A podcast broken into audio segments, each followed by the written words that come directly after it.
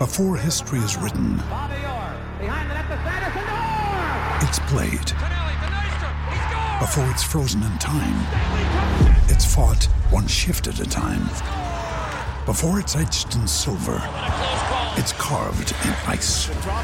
What happens next will last forever.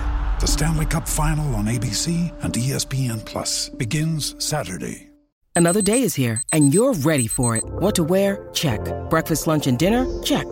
Planning for what's next and how to save for it? That's where Bank of America can help. For your financial to-dos, Bank of America has experts ready to help get you closer to your goals.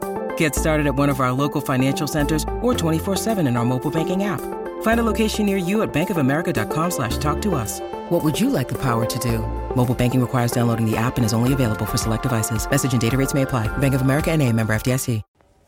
Hello and welcome to the Everything is Black and White podcast from Philadelphia, uh, where Newcastle United drew 3 3 with Aston Villa earlier this evening. Um, yeah, lots of lots of reflections on it. Um, let's just get one thing straight though, it is only a friendly, so we're not going to get too carried away with uh, any any verdicts or, or read too much into anything, but we can observe uh, what what we saw, and um, I mean, you know, straight off the top, it was an amazing experience to to be there and see Newcastle play a huge game at such a famous venue in sport, the Lincoln Financial Field, where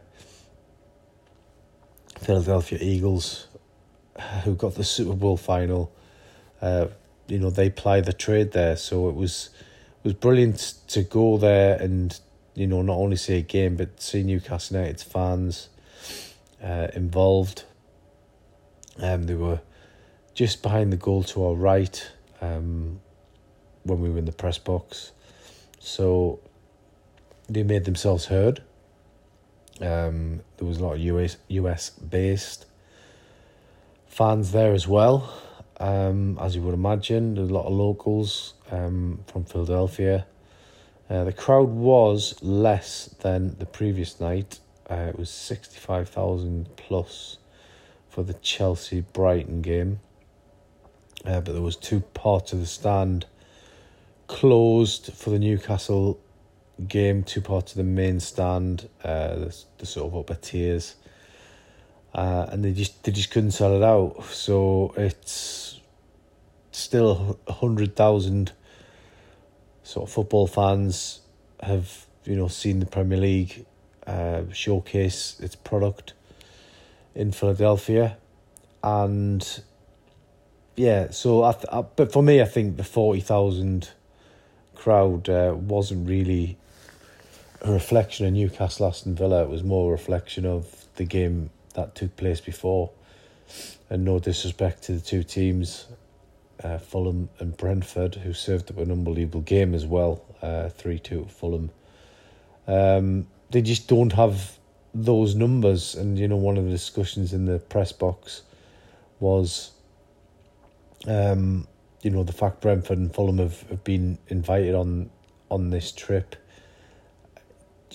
perhaps suggests that um, other big names, other big clubs didn't fancy it or had other other other arrangements. So, you know, Fulham Brentford, no disrespect, but I don't think that's gonna. It's not gonna sell out a sixty five thousand um, City Stadium, and it was pretty empty uh, before it. You know, there was Newcastle fans and Villa fans filtering in as that game was going on. But when that game kicked off, uh, it was know, it was baking hot by the way at that point. So there was still a lot of people outside uh, at the sort of tailgate parties and having barbecues. It was quite impressive to to see all that. Um, when that game kicked off, the stadium was nowhere near full, but it did. By by the time Newcastle and Villa got underway, it was was pretty much up to forty thousand. So it's it's still not a bad effort, really, um, considering the other sports teams in Philadelphia and in the states and in that part of the of the East Coast. There is there is a lot of options, so that was a little flavour of of the night, the experience, uh, the package that was put together for for Philadelphia, and basically the Newcastle game. So yeah, where do you start with that one? Um, look, Newcastle got off to a bad start. They start with a formation which was experimental and it was a three man defence, which we've seen a lot under Steve Bruce um, beforehand. And then Eddie Howe pretty much ditched it almost straight away and they became famous for playing 4 3 3. And this was a different system last night. And um, it's fair to say that there was a few teething problems with it going back to it because Villa got off to a flying start. They went 2 0 up. Ollie Watkins uh, scored a great goal because it was a a goal that was made from a burst from in midfield from Buendia, uh, who's ended up getting man the match there, and then he smashed home a, second to put them 2 0 up after about 11 minutes. So Newcastle had an uphill task, but like they did at Gateshead, um, they came back from 2 0 down. And uh, one of the main architects of that was Elliot Anderson. Um, first goal was clipped over from the right, dropped in the box, and then he took.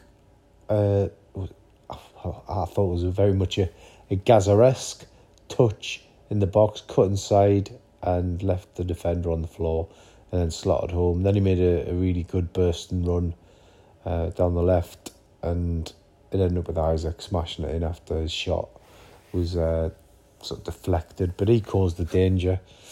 Uh, and it took the minute half time at 2 2, and then we saw uh, spate substitutions either side of the break. Uh, it was pretty much a different team. And Howe could only watch on as, you know, Villa end up going back in front.